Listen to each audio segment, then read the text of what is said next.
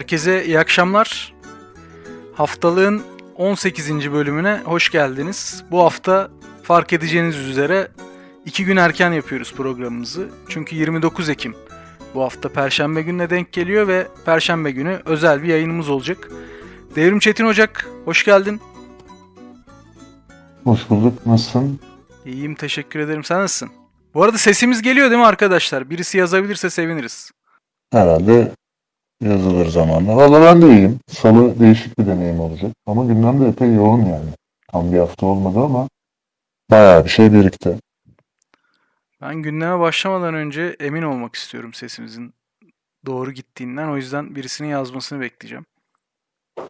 Şu an daha insanlar yavaş yavaş geliyor. Belki Evet, izleyicilerimizden birisi yazabilir mi sesimiz düzgün bir şekilde geliyor mu? Tamamdır. Ozan Çiçek teşekkür ediyoruz. Bu hafta gündem epey yoğun. Ee, bir PlayStation üzerinden e, ortaya çıkan bir tartışmayla başlayacağız. Ardından ekonomiyi birazcık konuşacağız. Ne hale geldi. Sonra bir keyif çayı muhabbeti döndü. Biz de bir yandan çayımızı içerken bu keyif çayı muhabbetini konuşacağız. Sonra Fransız mallarına dönük bir boykot çağrısı vardı. Bu laikliği boykot konusuna kadar taşındı. Ardından da bu meselelerle de aslında bağlantılı e, Türkiye'de şeriat yanlılarının yaptığı mitingler ve e, izin verilmeyen başka eylemler, mitingler, organizasyonlar bunları konuşmaya çalışacağız. Hazırsak hızlıca başlayalım Bilal Erdoğan'dan. peki. Şöyle bir ortalamaya çalışalım. Açıyorum videoyu. Bilal Erdoğan'ın telefonunda ne var? Gençler şimdi herkes bir PlayStation olsun ister, bir Xbox olsun ister. Herkesin de alabileceği e, şeyler değil elbette Türkiye'nin şartlarında da. Veyahut da başka şeyler. Hani şimdi herkesin e, elinde işte Türkiye'de herhalde akıllı telefon sayısı 70-80 milyonlara geldi bildiğim kadarıyla. Yani hemen hemen e, Penetrasyon her çok eve yüksek. girmiş oldu. İşte bir şekilde çok ucuz tabletler üretildi. Bunlar insanların eline ulaştı. Milli Eğitim'in bir dönem bu tablet kampanyası vardı. Okullara bunu ulaştırmaya çalıştı falan. Bir yandan e, devamlı bir şey hani insanların bizim zamanımızda evde televizyon olup olmadığıydı teknolojiyle olan ilişkiniz. Şimdi işte bilgisayarın var mı, tabletin var mı, işte akıllı Sanırsın kendi üretti ha. telefonun var mı? O da yetmez. İşte e, güzel bir oyun konsolun var mı? E, işte Peki. daha büyük televizyonun var mı? Devam etmeyeyim ya. Arada reklamlar yapıyor. Şu uygulamaları kullanıyorum bunlara. Tavsiye ediyorum diye. Bilal Erdoğan'dan Ya, tavsiyeler etme. dinlemek istemez misin? Ya sanırım çok istemiyorum şu an. Ben de istemiyorum. Peki Heyecan Devrim, herkes bir PlayStation'ı bir Xbox'ı olsun ister mi? Bu böyle bir hayal mi yani mesela?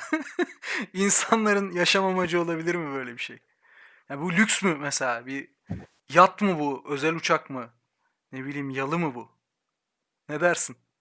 Yani iki anahtar gibi. Bir ev, bir araba gibi. Bir PlayStation, bir Xbox. Diyebilir miyiz? Cidden çok tuhaf ya. Yani bunu bu kadar normal e, bir şeymiş gibi söylemesi esasında böyle dünya genelinde çok da pahalı olmayan hani bir eğlence tipini ifade ediyor esasında. Fiyatı da bu. Hem PlayStation. Yani neredeyse 4 asgari ücret diyebileceğimiz bir meblağ yani. Abartıyorsun. Bana abartılı geldi. Abartı mı? Bana abartılı geldi. Nasıl? Dakika asgari ücreti yanlış biliyor olamam. Üçten 2 fazla. asgari ücret. Üçten fazla. 3'ten fazla. Abi neredeyse 4'tür. Tamam işte bana abartılı Hani geldi üç- diye programdaki başka bir başlığa aslında referans yaptım. Doğru doğru. Ben yorgunluktan Devrim karıştırdım. Çetin Ocak programa henüz ısınamadı. Bilal Erdoğan'la başlamak kendisine iyi gelmedi. O yüzden ben biraz başlayacağım. Afalladım. Şimdi değerli arkadaşlar bu PlayStation ya da başka bir şey. Eskiden biz küçükken de şeyler vardı. E, Atari diyorduk biz onlara da. Famicom diye bir konsolun klonları vardı Türkiye'de satılan Çin malı. Bunlar değerli arkadaşlar dünya üzerinde görebileceğiniz böyle hani teknolojiden de biraz faydalanan e, olabilecek neredeyse en ucuz eğlence araçlarından bazıları. Bunların özelliği şu. işte e, birçok ülkede dışarı çıkıp eğlenmekten daha ucuza geliyor bunlar. 3-5 gece veya 3-5 gün dışarıda e, beraber bir şeyler yapmaktan daha ucuza geliyor ve bu kadar yaygınlaşmasının, bu kadar çok satılmasının e, temel sebebi de bu. Ucuza evinde eğlence sunabiliyor insanlara ve böyle hani işte hayallerini kuracağın, işte onun için yatıp kalkacağın, işte herkesin isteyeceği falan şeyler değil. Bunlar böyle gayet e, standart aslında araçlar. O yüzden bize oldukça garip geliyor. E, ve Türkiye'de bu hale gelmesi ve Bilal Erdoğan e, tarafından bunun böyle yorumlanması. Arada bu tabii başka şeyler de var. E, onları da belki değiniriz. Akıllı telefonların 70-80 milyona ulaştığı, tablet dağıtıldığı gibi kimi çok değerli özel bilgiler var. Devrim kendine geldiysen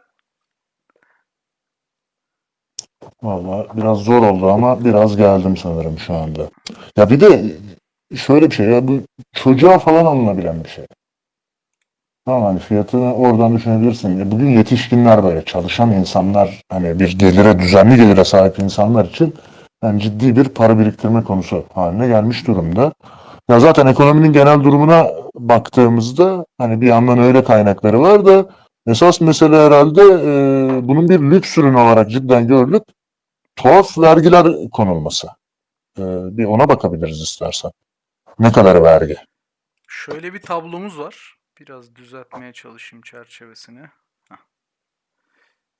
Tablo eğer 4000 liradan girerse bu cihaz gümrüğe 8500'e biz alabiliyoruz. Yani bir tane de Bilal Erdoğan alıyoruz. Eğer e, Türkiye'de e, bu cihazdan almak istersek şimdi herhalde biraz bir miktar daha ucuza girmiş. Yani bir cihazdan fazla vergi var üstünde. Ya bir de böyle çok lüks ürünlerde AKP döneminde vergi oranlarını neredeyse sıfırladılar ya. Evet, Mesela yat alınca yok. Yatta hani PlayStation'ın yattan daha lüks bir ürün olarak değerlendirilmesi, algılanması cidden çok tuhaf bir şey. Hayır bir de şu olsa mesela yine anlaşılabilir. Bu PlayStation'ın muadili olan yerli bir ürün var. Onu desteklemeye çalışıyorsun. Ya da ülke gençlerinin çok ciddi bir bilgisayar oyunu bağımlılığı sorunu ortaya çıkmış artık. Hani gençler hareket edemez hale gelmiş bu sorun yüzünden. Bunu çözmeye çalışıyorsun falan. Böyle, böyle bir şey de yok yani ortada. Alabilir, alabiliriz, alalım bu vergiyi, toplayalım. Gibi bir e, anlayışları var herhalde. yani Yani genel şöyle bir durum vardı. Ha, sen devam et ya. Ya mesela yurt dışında bazı ülkelere gidip oradan satın alıp dönmek uçak biletiyle falan filan daha ucuza geliyor şu an. Düzgün bir uçak bileti denk getirebilirsen. Yani gümrükte enselenmezsen. Ha tabii. Gümrükten şey oluyor mu ya? Bir tane alınca onu da Ben baktım ya o da şey o isterse yapabiliyor öyle bir hakkı var gümrük memurunun. ha, O sayısı e, özel bir şey gerekçe değil. Ya burada Anladım. kritik mesele şu. E, ya sonuçta şimdi bu tarz cihazlar yani evde oyun oynama kültürü vesaire e, bir miktar şeyle de ilişkili. Yani bir tür bir kaçış niteliği de taşıyor. Yani toplumsal e, toplum boğuyorsa seni, ülkenin koşulları boğuyorsa sen ya kavga ediyorsun, bazen edemiyorsun. Canın sıkılıyor, enerjin yetmiyor. Bazen hayat başka türlü boğuyor. Bir kaçış anı. Bunun fazlası bağımlılık anlamına geliyor. Bir, bir miktar bu ama dinlendirici de bir şey. Hani e, dediğin gibi hani bu böyle bir bağımlılık, böyle bir yaygınlık bir şey varsa bu anlaşılabilir bir şey ama böyle bir tartışma da yok. Böyle bir e, önerme de yok. Şu da anlaşılabilir bir şey olurdu gerçekten. Hani Türkiye kendisi e, bu tarz cihazlar üretmeye çalışıyor. E, bunun e, şeyini başka bir e, boyuta gitmesini engellemeye çalışıyor. Bu şekilde devam etmesini engellemeye çalışıyor. Kendi cihazını öne çıkarmaya çalışıyor. Bu da değil. Bence vergi toplama da değil. Gitmesin, alınmasın istiyorlar. Şu an benim anladığım o. Benim anladığım vergi toplamaktan ziyade bu satılmasın, alınmasın, döviz gitmesin çünkü ekonomi çok kötü. Ama bu da tutarsız. Çünkü kendileri har vurup harman savurmaya, ülkenin kaynaklarını harcamaya, yolsuzlukla, şunla bununla kendi ceplerini doldurmaya devam ediyorlar. Zaten bu videonun kendisinden belli. Biz niye Bilal Erdoğan'ı konuşuyoruz? Bunu niye Bilal Erdoğan anlatıyor? Saçma değil mi? Hangi görevi var ee, bahsettiğimiz kişinin? Hangi özelliği var? Ama daha önce başka başlıklarda da benzer konuşmalar yaptı. Yani hükümetin yaptığı bazı şeyleri savunmayı da e, kendisine uygun görüyor ya da ona uygun görülüyor birileri tarafından. Yani dolayısıyla hani bir şey var. Ee, ya insanların ufacık eğlencesine bile göz dikilmiş durumda. Ya bu ülkede insanlar gerçekten kaçacak yer arıyor. Çok fazla insan yurt dışına kaçıyor. Kaçmamakta direnen belki günün belli vakitlerinde evinde dünyadan kaçmaya çalışıyor. Ve bunlarla yapmaya çalışıyor bunu. Ee, ama bu da iktidar açısından, hükümet açısından e, bir tür şeye dönüşüyor. E, nedir onun adı? Bir tür saldırı alanına dönüşüyor. Buralardan da e, insanların üstüne gitmeye devam ediyorlar. Özette durum bu. Bu, bu böyle basit bir... Dedim yani bu çok basit bir cihaz yani. Öyle müthiş kompleks falan. E, aman Allah'ım aldın ve dünyanın değişti öyle bir şey değil yani. O yüzden insan şaşırıyor. Yani tek sebep vergiler de değil bu arada. Hani oraya da geçebiliriz. Yani zaten hani vergilendirme makul olsaydı dahi dolar kurunun e, döviz kurlarının geldiği yer yüzünden ya da Türk lirasının değerinin geldiği konum yüzünden daha doğru bir Bakayım mı? ifadeyle. Korkuyorum ya. Bir bak bakalım. Gün içinde 20'yi gördü. Bu düşmüş. Senin çok sevdiğin tabirle devrim. e, dolar yine rekor kırdı. Evet evet. Şimdi şey diye başlık da açılır ek sözlükte yakında. Dolar 8-16 olunca sus pus olan geziciler falan filan gibi. Ve çeşitli değerler için o başlıklar böyle aktörlerin falan açtı. Ya zaten bu tablodan dolayı pahalıya alacaksın. Senin alım gücüne göre çok pahalıya gelecek bu ürün burada. Her durumda. Hani işin böyle bir yönü de var. Vergi kısmı hani bunu görmeyi de engellememeli. Böyle bir vergilendirme olmasaydı dahi Türkiye'de bu ürünü satın almak epey zor bir mesele olacaktı. Ama ekonominin durumunu sanırım ekonomi yönetiminde olanlar tam bizim gördüğümüz gibi görmüyor. Berat Albayrak gerçi umurumda değil dolar kuru. Ben oraya bakmıyorum demişti. Yani dolar bu haldeyken de oraya bakmadığını gösterdi yaptığı paylaşımlarda. Oraya geçebiliriz. Çok derinlikli de bir soru sormuştu. Maaşınızı dövizle mi alıyorsunuz diye. Müthiş zekasını konuşturmuştu kendisi. Şimdi Damat Bey ne demiş? Son gelen veriler ekonomimizin büyüme patikasına girmesini destekleyecek şekilde rotasında ilerlediğini gösteriyor. Ekim ayında hizmet sektörü güven endeksi 6.4 yüzde, ticaret sektörü güven endeksi yüzde 1.7 artmış. Kapasite kullanım oranı da 74.6'dan 74.9'a yükselmiş 100 üzerinden. Devrim bunlar ne demek? Bir Ya bir iktisat- şu var. Zaten grafiklerin hepsinde görülüyor. Biraz aşırı bir dibe vurma durumu var ya. Hı hı. her şeyde ve pandemi nedeniyle e, temelde olan bir düşüş var normal düşüş eğilimine. Hani o biraz daha değişince e, çeşitli esnemelerle pandemi politikasının aslında esnemesiyle ekonomiye çeşitli etkileri olmuş olabilir ama şimdi toplumun hani ekonominin durumunu nasıl hissettiğini soracak olursak pek tablo bu değil. Hani Berat Albayrak belli ki hızlıca bakanlıkta bana olumlu görünecek bir şeyler çıkartıp 3-4 tane tablo hazırlayın Excel'den demişti. Hani Yani- şeye bakabiliriz. Şimdi biz tabii PlayStation konuştuk. İşin şakası o. Ona gelene kadar neler var yani? Bizim şu an tükettiğimiz hemen hemen her şey ya kendisi ya onun kullanı onun imalatında kullanılan ham madde ya da onun üretim aracı. O da olmadı mı enerjisi, üretimde kullanılacak enerjisi zaten ithal. Dolayısıyla bunların hepsi dövizle alınıyor. E, Böyle olunca da insanlar ayçiçek yağı alabilmek için kanını satıyorlar. İşin ulaştığı boyut burası. Yani bu bir şaka değil, bu bir şey film değil mesela. Kemal Sunal'ın ilk filmi. Canım kardeşim. Canım kardeşim filminde Evet. vardı bu. Evet orada e, kanlarını satıyordu insanlar. Hayatlarını sürdürebilmek için. Şimdi de yağ al- almak için kanını satıyor ve bu da sanki müjdeymiş gibi, güzel bir şeymiş gibi burada bir paylaşıma konu olmuş. Bir habere konu olmuş. Böyle yoğun ilgi gördü gibi başlıklar var bu arada.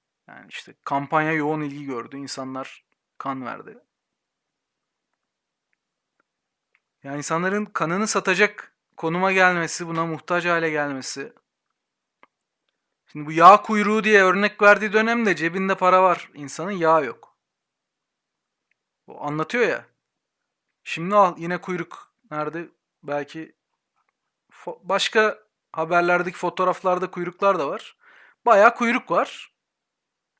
Ama cebinde para yok. Kanını satıp yağ alacak. Geldiğimiz durum bu ve ekonominin iyiye gittiği söyleniyor, iddia ediliyor. Birileri tarafından. Ne dersin devrim niye böyle oldu? Yani pek abartmamak lazım diyerek bu sefer ben diyeyim. Şeye geçebiliriz sanırım. Buna en devletin en tepesi nasıl bakıyor bu mesele? Ülkenin bu durumuna. Şöyle geçen hafta Erdoğan videosu oynatmadık diye tepkiler gelmiş. O yüzden oynatacağız. Ben tepkileri görmedim valla. Geldi. Pandemiden dolayı da Sayın Cumhurbaşkanım büyük bir mağduriyetimiz var. 350 bin sevgili esnafımız Malatya'da sizden müjdeler bekliyor. Ne müjdesi? Her müjdeyi verdik zaten. Sayın Cumhurbaşkanım son. Evimize ekmek götüremiyoruz. Sayın Başkanım arabamızı değiştiremiyoruz. Bu Gücümüz biraz yetmiyor. bana abartılı geldi be. Çok abartılı geldi bana. Sayın Cumhurbaşkanım bütün ödemelerimiz devam ediyor ama Çok gerilerimiz çok düştü. çok abartı bak. Düştü ifadene tamam eyvallah. Ama eve ekmek götüremiyoruz dediğin zaman Servisçi gerçekten perişan. Neyse, gerçekten zor. Gerçekten zor. Okullar tam anlamda Evet. açılmadı. Bu arada Büyükşehir Belediye Başkanı 50 bin faizsiz kredi verildi Sayın Cumhurbaşkanım. Bu noktada biz teşekkür ediyoruz. Çay iç çay. Bu çayı iç. Nasıl ama çok teşekkür ederim. Sayın Başkanım. Saygısını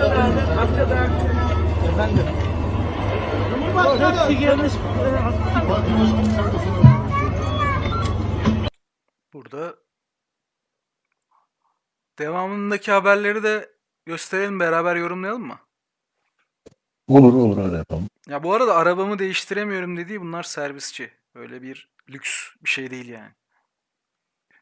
Bu esnaf odası başkanıymış. e, Bu Erdoğan'la konuşan isim. E, Kendisi AKP'nin üyesiymiş. Ve işte biz esnaf olarak şaşırdık, beklemiyorduk, kırıldık, üzüldük diyor. Orada da ne beklediğini anlatıyor haberin detayında. Diyor ki işte biz şöyle kredi, böyle e, erteleme e, bekliyorduk. Çünkü servisler zararına çalışıyor okullar açılmadığı için e, gibi bir e, beyanda bulunmuş. Bir tepki de değil. Çünkü kendisi de AKP'li. Birçok or- yani oradaki karşılama organizasyonu da kendisi e, düzenleyicileri arasında işte e, şeyin içinde haberin içinde sürekli olarak şundan bahsediyor. İşte çok sevindik geldiğine, çok mutlu olduk. Kendisini çok seviyoruz. Kendisi için çalışmalar yaptık. Müjde bekledik sadece. Olmayınca da kırıldık. Bu tepkiyi görünce de üzüldük falan böyle şeyler söylüyor. Sonra ne oluyor? Sonra bir tane daha haber var. O minibüsçülerden yeni açıklama. Bir saniye. Eve ekmek götüremiyoruz sözüm irticalen söylendi. Ve bir açıklama metni okuyor sözlerim çarpıtıldı diye.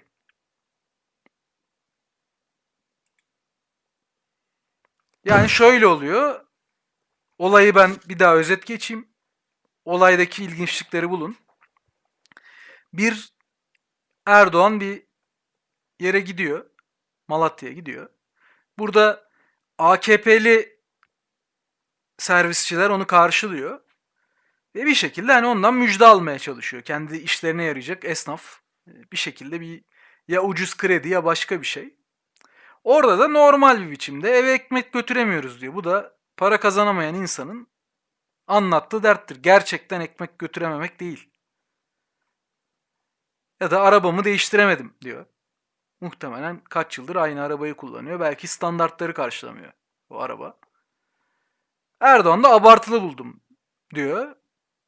Yani olayın kendisini tartışmak yerine sözdeki işte ifade biçimini e, abartılı bulduğunu iddia ederek konuyu geçiştiriyor ve al keyif çayı iç diye bitiriyor. Sonra bu AKP'li servisçi abimiz de diyor ki işte kırıldık hani böyle karşılanmasına ama biz kendisini çok seviyoruz diyor. Sonra adama özür diletiyorlar. yani hale bak. Yani eleştirme, bırakalım eleştirmeyi böyle bir serzenişte bulunmak dahi Kırılmak yasak. kabullenilemez bir Kırılmak, şey. kırılmak Kır- yasak. Çok çok tuhaf bir durum. Zaten dalga geçiyorsun adamla. Verdiğin tepkiyle aldı keyif şey şey iç diyerek. Ee, ülkede hani insanların ekonomik durumları cidden kötü. Sen bunu bir hani alay konusu olarak gördüğünü belli ediyorsun. Umursamadığını belli ediyorsun insanların durumunu. Bir de bu alay konusu yaptığın kişiye özür diletiyorsun. Hani cidden daha fazla ne denilebilir? Çılgınlık ya. Yani bambaşka bir bambaşka bir ruh halinde olmak gerekiyor bunu yaptırabilmek için. Bu sadece mesela şeyle açıklanamaz yani. İşte Ya bu durumun dile getirilmesine herhangi bir tahammülleri yok çünkü. Yüksek sesle bu e, meselenin, ekonomideki sorunların dile getirilmesine herhangi bir tahammülleri yok. Ondan dolayı bu kadar sal- saldırgan, agresif hareket ediyorlar anladığım kadarıyla ama yani dile getirilmesini bırakalım. Açıkça e, görünüyor zaten. Herkes her gün yaşıyor. Herkes için çok belirgin bir tablo var ortada. Toplumun tüm kesimleri için neredeyse. Yani çok dar bir zümre dışında iktidar etrafında kümelenmiş, kamu kaynaklarını yağmalayan zenginleşen bir zümre dışında herkes için görünür bir durum aslında. Ama bunu yüksek sesle dile getirilmesinin kendi iktidarlarını da ciddi anlamda eee, sanırım zayıflatacağını eee, düşünüyorlar. yani belki şu tespiti de yapabiliriz. Hani sen dedin ya küçük bir zümre. Bu zümre çok küçüldü. Yani AKP eskiden, eskiden dediğim yani bir sene öncesine kadar, iki sene öncesine kadar ekonomi kötü olsa bile kendisini destekleyenleri, kendi yandaşlarını bir şekilde çarkını döndürmesini sağlayabiliyordu. Bugün o kadar büyük bir tıkanma var ki belli oluyor artık bu da sürdürülebilir durumda değil.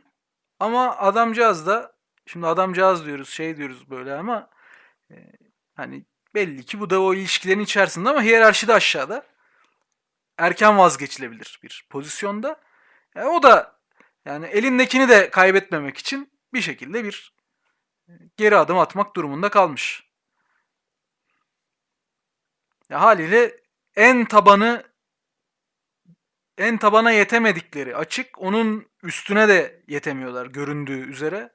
Ee, sadece kendi çevrelerini şu anda en tepedeki çevrelerini bir şekilde doyuruyorlar. Öyle söyleyelim.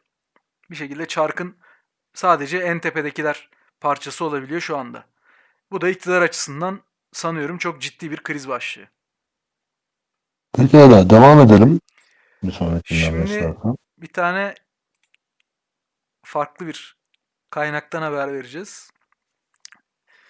Bilenler bilirler Donanım Haber ölücüleriyle meşhur bir internet sitesi. Her şeyi en ucuza getirme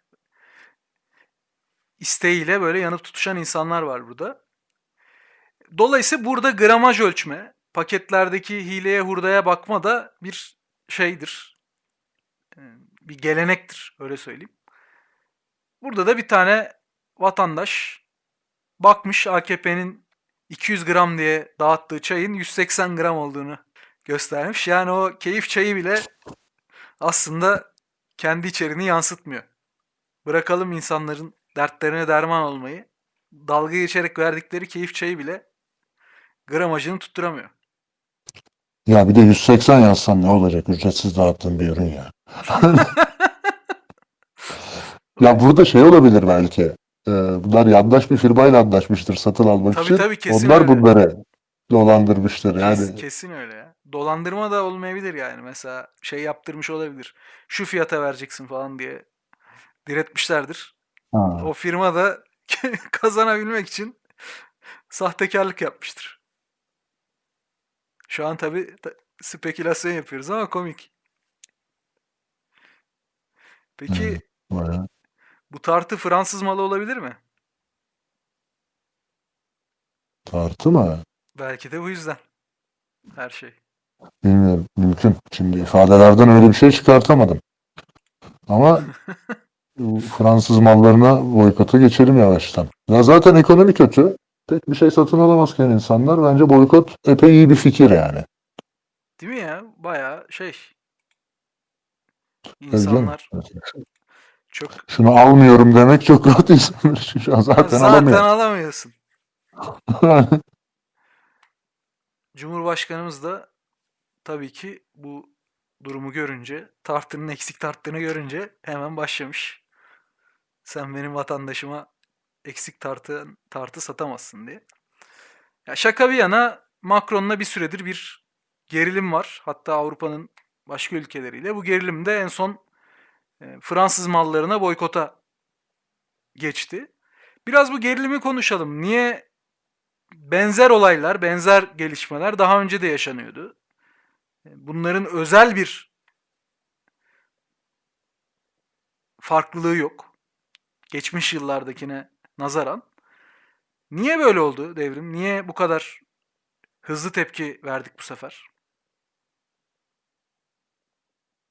Ya biraz şöyle bir durum var. Ee, AKP son dönemde içeride, iç politika alanında, ekonomi yönetiminde, bir dizi başka başlıkta çok sıkışmış bir durumda. Buradan etrafında bir konsolidasyon yaratması da çok çok zor.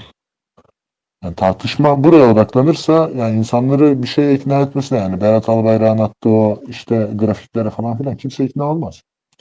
Ha, ama dışarıda bir tartışma başlattığında, dışarıda bir düşmanlık yarattığında, bunun üzerinden ilerlediğinde ki bu fırsatları da kaçırmıyor. Kendisi gerilim başlıkları açıyor e, şu an. E, biraz içeride elini rahatlatmış oluyor. Hani hem toplum nezdinde elini rahatlatabiliyor.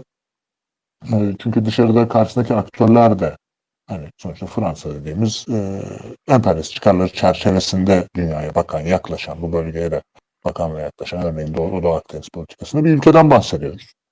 Hani e, bununla e, girilen bir ağız dalaşı diyelim e, iktidarı e, daha rahatlatıyor. Daha fazla besleyebiliyor. Hem de hem toplum nezdinde ama özellikle e, parlamento muhalefeti e, nezdinde de rahatlatıyor. Orayı da arkasına dizmesini sağlayabiliyor. Birazdan onlara da bakacağız. Tabii fırsat bu fırsat. AKP'li belediye başkanı Afyon Sandıklı ilçesinin belediye başkanı Mustafa Çöl müthiş bir zeka örneği göstererek e, bir boykot listesi yapmış. Zeka örneği listenin başında burada gördüğünüz üzere şirketlerin arasına bir de laiklik koymuş. Müthiş bir şaka değil mi? Yani bu Gora da vardı hava su toprak tahta. Onun bir devamı gibi. Yani e, ama bence esas burada daha iyi kısım şey yani sadece laikliği ve Fransız aşağı inelim lütfen. Hani bence espri daha gizli, altta gizli. Olay burada. Yani TDK'yı da boykota sıkıştırmış olması yani beklenmeyen bir hamle. Fransız mı asla. Ama her seferinde çıkıyor böyle bir şey. Bu, bu sekmiyor yani. Ya ama yani buna dair bir şey ciddiye alıp bir şey söyleyecek olursak şunu söyleyebilirim ben. Şu- bu arada Ya cidden ikinci Türkiye'de kez laikliği laikliği- koymuşlar. Ha, ben o bir görsel hatasıdır buradaki falan diye düşündüm. Ya da Yani Fransızca mı diye Bilemiyorum. birleşik yazan, yazan insan bence bunu da yapar ya. yapar yapar. Sayısı fazla görünsün diye. Ya ben de daha ciddiye alıp şunu söylemek istiyorum. Şimdi Türkiye'de laiklik zaten parayla satın alınan bir hizmete dönmüş durumda. Örneğin layık eğitim istiyorsan, görece layık bir eğitim almasını istiyorsan çocuğunu özel okula göndermek durumunda kalıyorsun. Görece seküler hayat standartlarını korumak istiyorsan ona göre semtlerde, ona göre kiralarla oturmak zorunda kalıyorsun. Örneğin e, bira içiyorsan, meyhaneye gitmek gibi bir alışkanlığın varsa ona göre vergiler veriyorsun. Yani dolayısıyla e, laiklik de bir yandan bir satılan bir şey ülkede, bir hizmet. Ya da tarikat Ee, üyesi değilsen mesela çok zor iş buluyorsun. Tarikat bağlantın yoksa çok daha kötü koşullarda çok daha zor iş buluyorsun. hı. Yani sadece Yani emekçilere sahip değil. olmadığı bir seçenek haline getiriliyor. Emekçilerin ulaşamadığı bir şey haline getiriliyor. Daha yoksul kesimlerin ulaşamadığı bir şey haline getiriliyor laiklik. Böyle bir durum var ortada. Peki devam edelim istersen. Burada da fırsat bu fırsat. Hazır Fransa ile gerilimimiz var. Ee, Bir saldırı da buradan yapalım demişler. Çünkü hani daha önce de programlarda konuştuk. Laiklikle bunların kavgaları tarihsel bir kavga, eski bir kavga. Belki Perşembe günü de buna dair birkaç şey söz söyleriz. Ee, Ama bunlar böyle bir şey değil. Ee, Fransız mı cehaletinden, bilgisizliğinden, yeteneksizliğinden kaynaklanıyor öyle yazması. Ama bunu böyle yazması bilmemekten, cehaletten değil. Bu hangi kavganın neferi olduğunu bilmekten kaynaklanıyor. Bunlar Türkiye'yi geriye götürme, Cumhuriyet öncesine götürme kavgasının neferleri. Bu belediye başkanı da bunun bununla anlamlandırıyor. Mesela halkı açken kendisi lüks içinde yaşıyor. Bu yaşamayı böyle anlamlandırıyor. Ben bu davaya hizmet ediyorum, onun karşılığını alıyorum diyor. Ne bu dava? Türkiye'yi geriye götürme, karanlığa götürme davası. Bu davanın hizmetkarı olduğu için kendinde bazı şeyleri hak görüyor.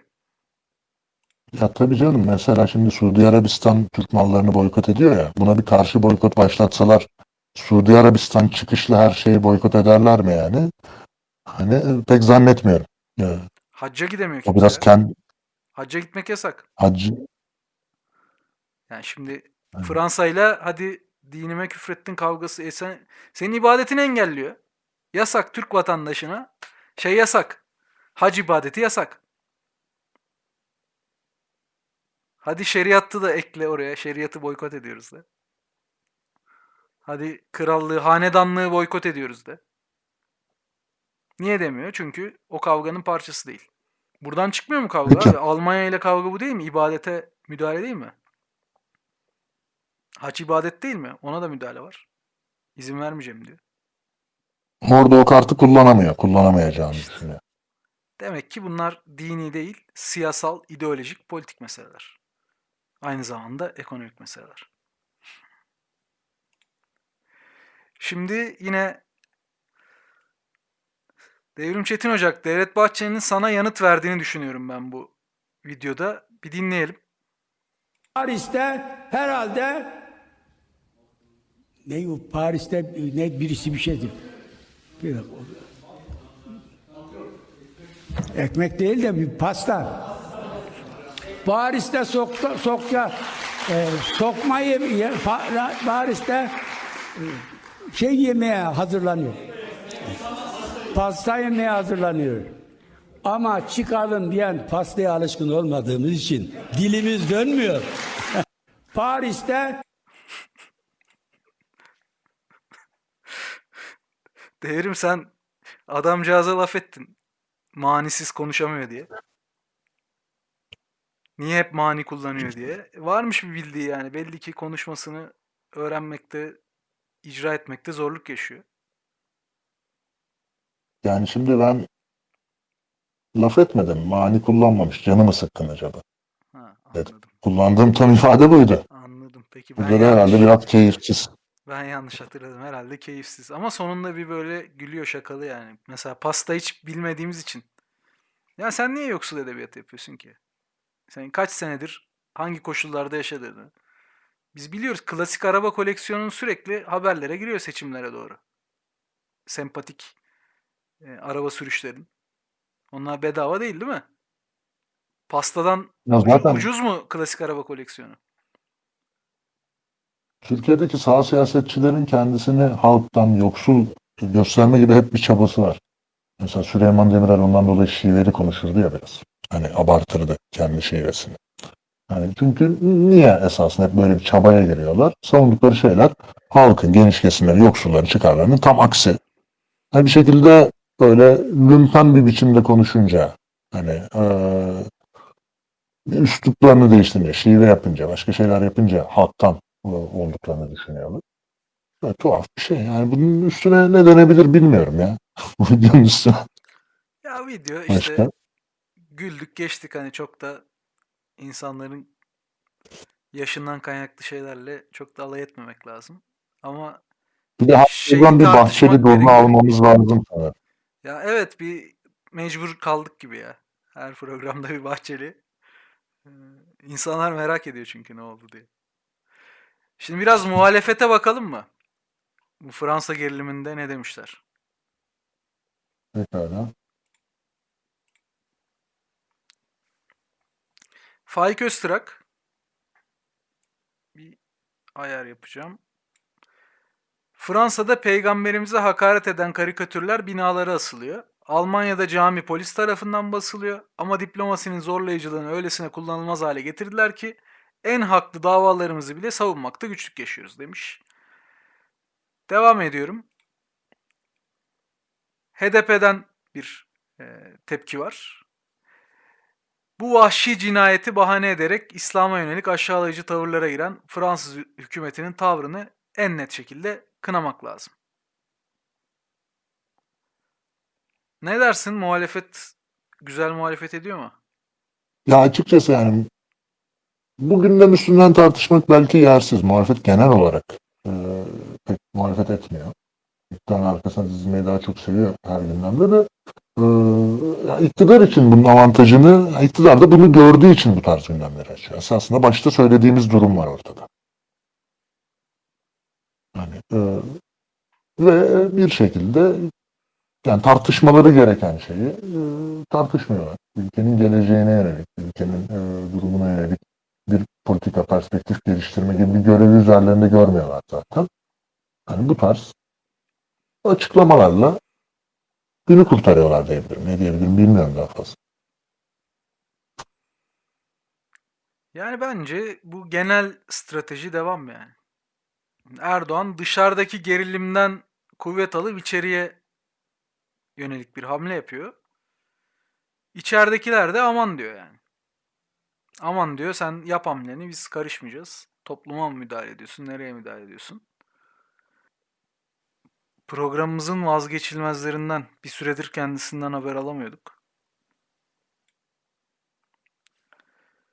Diyanet İşleri Başkanı Erbaş, ahirete inancı olmayandan her türlü kötülük beklenir. Onu engelleyebilecek ne var ki? demiş.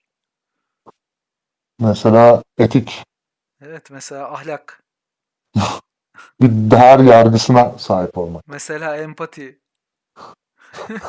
Bayağı bir şey sayabiliriz yani. Mesela mahkeme de olabilir. Vi- vicdan. Örneğin, örneğin Ha. yok hadi şey de olabilir. Böyle mahkeme yani. Suç işlersen hapis yatıyorsun. Böyle modern kurumlar da var. Epey bir şey var Ya aslında bu- sanki. Hayvan değilsek insansak. Evet evet. Ya bu itiraf niteliğinde. Mesela herhalde e, bu açıklamaları yapan bir şahsın şunu yapmasını beklerim ben. Hani inandığı çeşitli kutsal metinler var. Orada suç olarak tanımlanan şeyler var. Hani burada suç olarak tanımlanmayan her şeyi yapacak. Değil mi? Şimdi o gözle okuyor herhalde. Lan şunu yapabilir miyim bir şekilde? Bir yolu var mıdır falan filan diye. Okuyor. Bir açık bir boşluk. Hani bunu yapmanın e, bir şeyi var mıdır diye, diye yaklaşıyor. Yani bir ahlaksızlık yapma özgürlüğü alanı e, nasıl bulabilirim diye. Yani tuhaf değil aslında. Samimi. Bu, bu dini bir tartışma Güzel değil bir arkadaşlar bu açıklama. arada yani. Evet bu bu bir gerçekten hem etik tartışması hem modern topluma nasıl bakıldığına ilişkin çok net bir açıklama. Yani seni senin davranışlarını sadece sopa ve ödül. Yani bu Şimdi benim kediler var evde. Böyle kedi savar sprey var. Onu sıkınca kaçıyorlar. Mama verince de geliyorlar. Böyle sürtünüyorlar falan, guruluyorlar. Yani insan da böyle bir canlı mı yani? Sadece ödüllendirilince bir şey yapıyor ve cezalandırılınca onu yapmaktan vazgeçiyor. Sadece bu mu? Bir kendinizi düşünün. Hayatınızda hep böyle mi davranıyorsunuz? Sadece ödül cezaya göre mi e, davranıyorsunuz? Acaba insan bunları biraz bir miktar aşmış olabilir mi? Biraz geriden geliyor olabilir misin? Sayın Ali Erbaş. Ya bir de ilahiyat kısmına girersek meselenin şu denebilir. Hani din ve vicdan özgürlüğü diye kullanılır ya kalıp. Hı hı. Adam diyor ki dinin vicdanla hiçbir alakası yok. Değil Burada. mi? Esasında bir yani e, benzer bir inanışa sahip başka birinin karşı çıkması gerekecek. Ya kardeşim sen bana ne diyorsun falan demesi gerekecek bir açıklama aslında da. Neyse yani bizi ilgilendirmiyor. E, o kısmı Diyanet işlerinin başında yani. İşte kılıçları yerlere çıkıyor, şovlar yapıyor falan filan. İşte ama bu yüzden Zaten mahkeme- örneği bu yüzden böyle- mahkemeleri tanımıyorlar abi. Bu yüzden yolsuzluk yapıyorlar. Bunlara da kılıflar buluyor. Dini kılıflar buluyorlar. Bu yüzden yani. Ne vardı? Ha tabii. Devrim sen bahsettin hemen geldi ahlaki. Benzer ahlaki yaklaşımı olanlar. Özgür Suriye Ordusu yanlıları İstanbul'da, Konya'da, İzmir'de ve Antep'te eylemler yaptılar. Şeriat eylemleri yaptılar. Ve bu eylemler hani Covid var ya işte yasak ya bazı şeyler. Bir araya gelmek, işte sosyal mesafe falan bir şeyler var yani. Böyle bir sürü e, biz hayal dünyamızda kuruyoruz ya böyle şeyler. Kendi kendimize anlatıyoruz. E burada yok. Burada o yasaklar da yok. Burada eylem yasakları, başka eylem yasakları da yok. Dolayısıyla yobazlık, şeriat istemek serbest. Onlarda pandemi yok. Bu da böyle bir şey. Yani aynı dünya görüşünün e, ülkeye gördüğü, ülkeye biçtiği e, mesele bu. Bir şeyler söylemek ister misin Devrim konuya dair? Yani desteği sadece ÖSO'culardan bulabiliyor olması iktidarın. Sadece bunları mobilize edebilmiş olması e, şu ana kadar. Bence e, önemli bir gösterge. Gerçi bu son Charlie Hebdo kapağıyla beraber neler yaşanıyor. Hani onu sonra değerlendirmek gerekiyor ama hani buraya kadar Türkiye toplumunda bir e, mobilizasyon yaratamadıkları e, ortada diyerek şeye geçebiliriz. E, bu yürüyüşlerde, gösterilerde, etkinliklerde uygulanan çifte standarda geçebiliriz belki. Şöyle başlayalım. Ayasofya 350 bin kişiyle ibadete açıldı.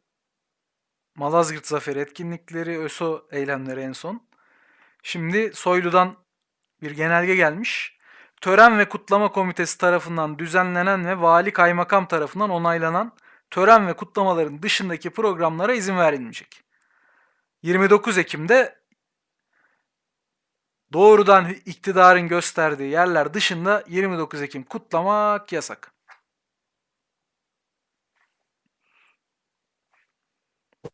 Yani Burası bu Türkiye zaten Cumhuriyeti alış- ha. Bu da Cumhuriyet'in kuruluşu. Öyle şey değil.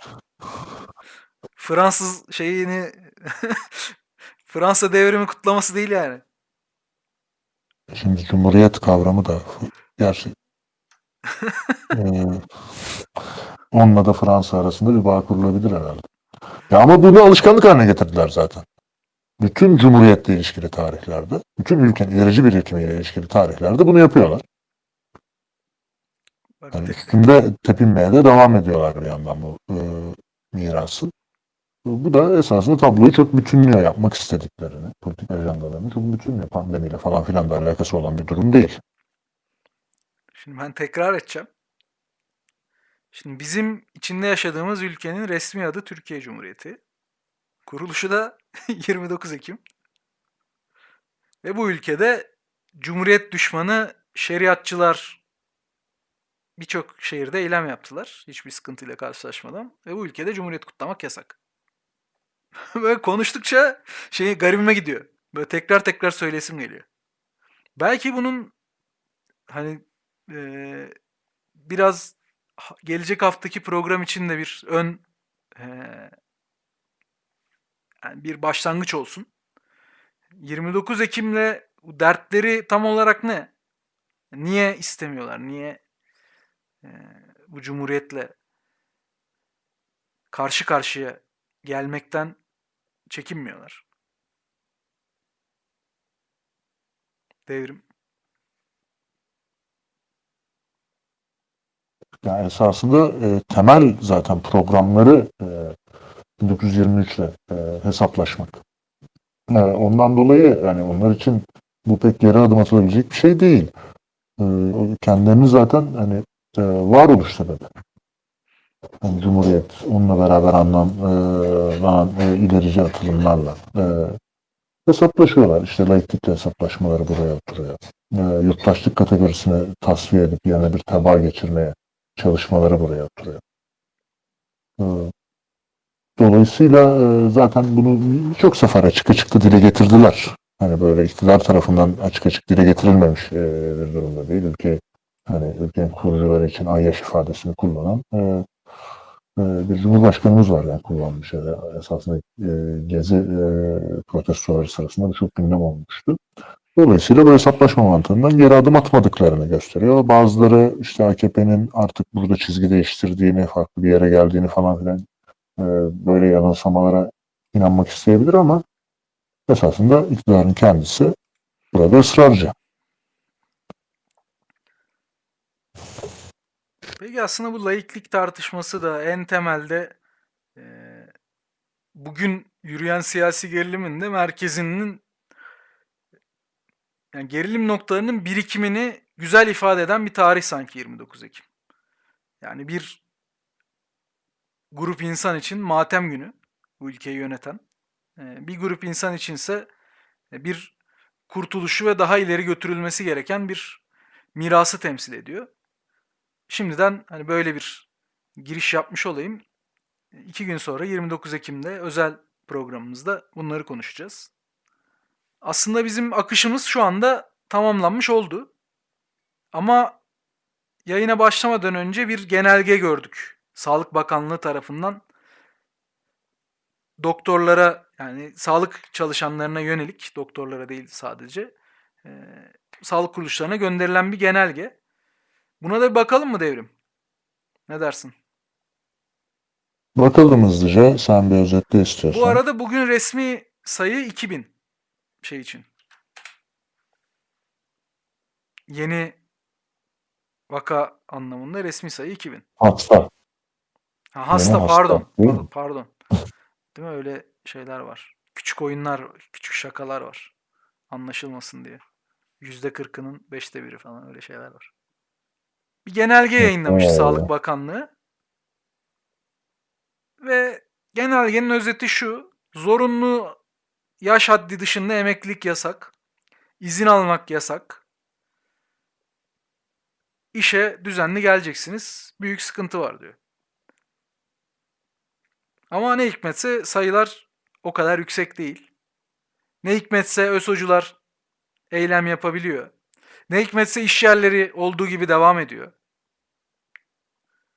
Her yer kalabalık. Hiçbir şekilde emekçinin alın terinin emekçinin alın terine konan, konma fırsatı tepilmiyor. Hiçbir şekilde üretimin zorunlu olmayan kısımları kısılmıyor. Hiçbir şekilde iktidar kendi lüksünden, şatafatından taviz vermiyor. Ama ne oluyor? Ne oluyor? Ne oluyor? Sağlık çalışanlarının üzerine yüklenilerek belli bir eee, güç, kuvvet sağlanmaya çalışılıyor. Özetle bu. Ya bu olur tamam hani normal hepimiz bir şeye gireriz. Eee, bütün ülkecek bir olağanüstü hale gireriz bu işi atlatmak için. Herkes elini taşın altına koyar. Burada sağlık çalışanları da koyar. Ama böyle her şey devam edecek. Bu insanlar da köleye gelecekler. İzin de almayacaklar. Emekli de olmayacaklar.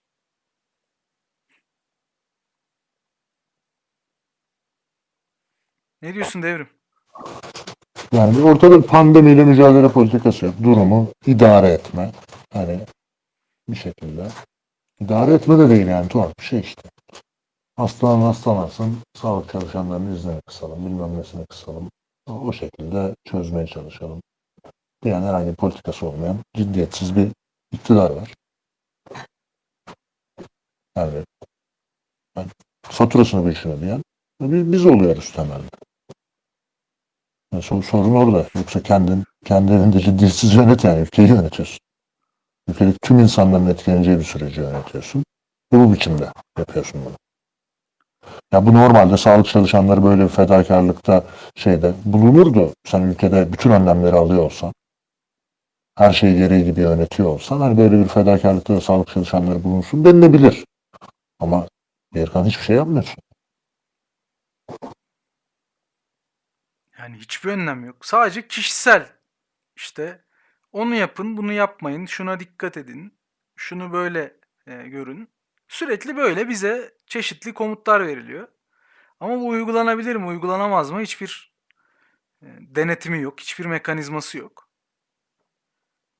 Takibi zaten yapılamaz. E, bir yandan da böyle bir genelge bir yandan da şunu da gösteriyor. Yani bunun bir eziyet ve haksızlık olmasının yanı sıra e, bir açıdan sanırım daha da bu salgının büyüyeceğini ve e, hastane kapas- kapasitelerinin zorlanacağını da gösteriyor. Belli ki bir yetememe durumu bekleniyor. Buradan bunu da belki çıkarabiliriz. Pekala. O zaman yavaş yavaş kapatalım istersen.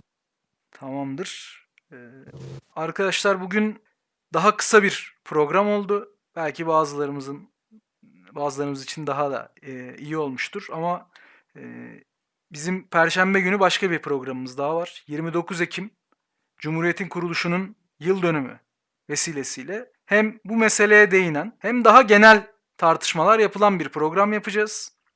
Özellikle gündemleri eritelim istedik haftanın e, daha önceki bir gününde gündemleri eritelim ki 29 Ekim'de rahat rahat biraz genel meseleyi, Türkiye'nin genel gidişatını ve tarihsel olarak 29 Ekim'in ne anlama geldiğini konuşabilelim istedik. Güncelin ağırlığından biraz kurtulabilelim istedik 29 Ekim'i tartışırken. O nedenle bugün bu tartışmayı biriken gündemler üzerine konuşmayı uygun gördük. Perşembe günü görüşmek üzere. Ondan sonra haftalık normal ritmiyle devam edecek.